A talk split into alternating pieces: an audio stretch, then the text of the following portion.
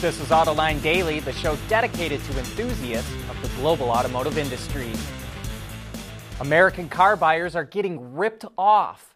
New data from Edmunds shows that 82% of new car buyers in the U.S. in January paid above the sticker price. That's a staggering increase from a year ago when only 3% paid above the manufacturer's suggested retail price, or the MSRP. And it was just 0.3% in January of 2020. Edmunds says that on average, new car buyers paid $728 above MSRP, and that is also a massive jump from a year ago when consumers paid about $2,100 below MSRP.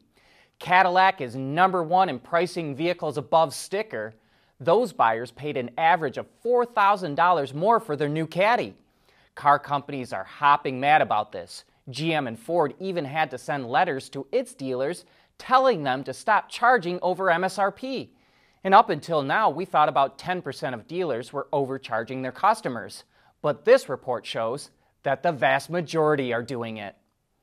As weird as it sounds, headlamps are exhibit number one for U.S. government bureaucracy and red tape. Starting in 2023, automakers will be allowed to use headlamps that use adaptive beams, which can help prevent nighttime glare for oncoming motorists. In 2023, Toyota petitioned NHTSA to use these lamps in 2013. So it took 10 years. And it's not as if this is some kind of new technology that has to undergo all kinds of testing. Europe has been using these headlamps for years. They're LED lamps, and they allow specific diodes in a lamp to switch off so oncoming drivers don't face any glare. And here's our Autoline insight it's inexcusable that it takes a decade to write new headlamp regulations. And this is not a new problem. Back in the 1970s, when all cars used round headlamps, it took NHTSA five years to write a new regulation to allow automakers to use square lamps. Five years to go from round to square. Volkswagen is going to build a new assembly plant for electric cars on the site of its giant manufacturing complex in Wolfsburg, Germany, or at the very least, it's going to build it close by. And this highlights one of the dilemmas that traditional automakers face as they transition from internal combustion cars to electric ones. They have to build both at the same time. While some other automakers like BMW and Mercedes are building ICE cars and EVs in the same plant, they're sacrificing a lot of efficiency.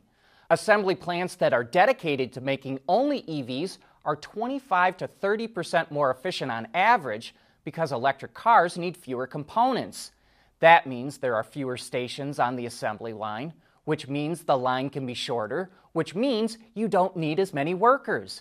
But by building a new plant for EVs, that means at some point down the road, as sales of ICE cars drop off, the plant that makes ICE cars will probably have to close. Maybe it could be converted to make EVs, but Europe already has 2 million units of overcapacity, so the most likely scenario is that a good chunk of those ICE assembly plants will not be converted to make EVs. They'll just shut down.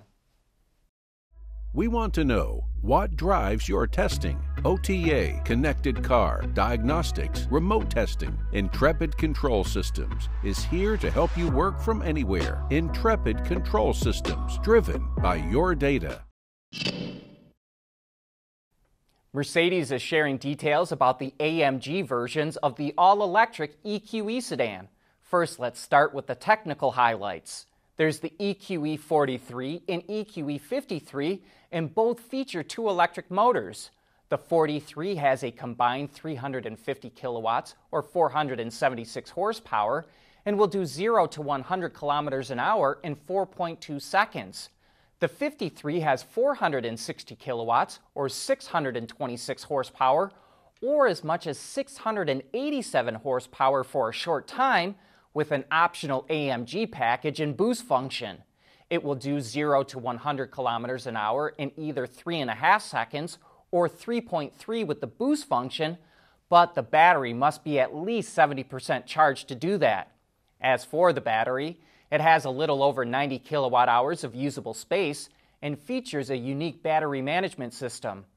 Based on the WLTP test cycle, Mercedes expects range between 444 to 533 kilometers, or about 276 to 331 miles.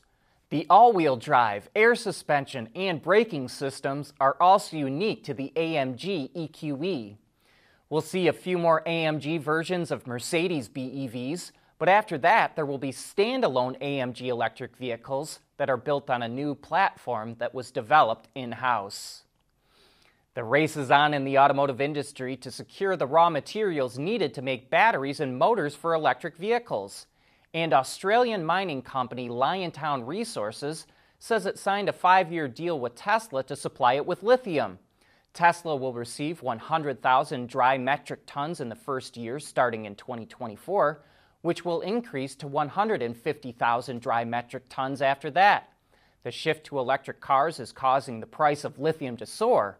It's now eight times higher than it was a year ago. And here's a better look at Maserati's second SUV, the Grecale. It only provided that it will make its full debut on March 22nd, but we do know it will slot in below the larger Levante, and as you can see, it wears a number of Maserati signatures, like an ovalish grille with its trident in the middle and three faux exhaust ports on the side fenders. Other than that, it looks like a pretty typical utility vehicle. In Europe, the New Car Assessment Program, or Euro NCAP, released a report that evaluated the crash avoidance systems and performance of commercial vans. It tested 19 commercial vans, and for the first time, one achieved its top platinum rating. That was the Fiat Ducato, which is sold in the US as the Ram ProMaster and it earned that because it's now equipped with automatic emergency braking for both pedestrians and cyclists, and the Ducato excelled in those tests. Last year, five vans landed on the Euro NCAP's not recommended list, but this year it was only one the Nissan Interstar, which was previously named the NV400. Euro NCAP says that overall, these vans are better equipped than they were a year ago, and their safety systems perform better but it is disappointed that most of the safety systems are optional instead of standard.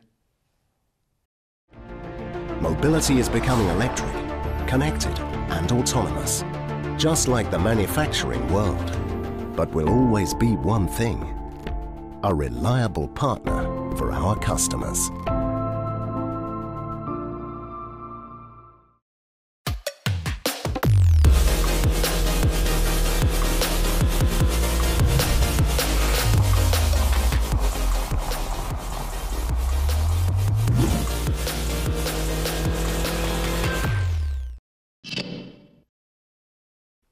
Tech companies keep finding new business in the automotive industry. NVIDIA is teaming up with Jaguar Land Rover to supply not just chips, but an entire technology stack that will go in all of JLR's cars and SUVs. It's all part of the auto industry's transition to software defined vehicles. NVIDIA's stack, what it calls Hyperion 8 platform, will give JLR the capabilities for level 3 autonomous driving, automated parking, driver monitoring, and better ADAS, and of course, it offers over the air updates. The first JAGs and Land Rovers with the new electronic architecture will hit the road in 2025, which, as you'll remember, is when Jaguar is supposed to go all electric. Intel also has its eyes on growing its automotive business. It's going to buy Tower Semiconductor for $5.4 billion. Tower is a leading producer of analog chips which many automakers still use for safety systems like airbag sensors, ABS, and stability control. Those companies will continue to operate independently until the deal is completely done, which should be about a year from now. Anyone that would like to learn more about Ford's future plans can tune into a fireside chat with CEO Jim Farley on February 23rd. Topics will include optimizing the transition from internal combustion to battery electric vehicles software and services, and Ford Pro. Participants are encouraged to register for the webcast online, and we'll provide a link in the transcript and description box. And you can join us for our own fireside chat on Thursday, which will be the polar opposite of what Jim Farley will be talking about. We'll be talking about internal combustion engines. How long can automakers hold on to them? What can they do to cut emissions and boost fuel economy? And how will automakers handle the transition? That's the topic for Autoline After Hours tomorrow when we'll have engine expert James Martin from IHS Markit. But that's a wrap for today. Thanks for joining us, and we'll be right back here again tomorrow.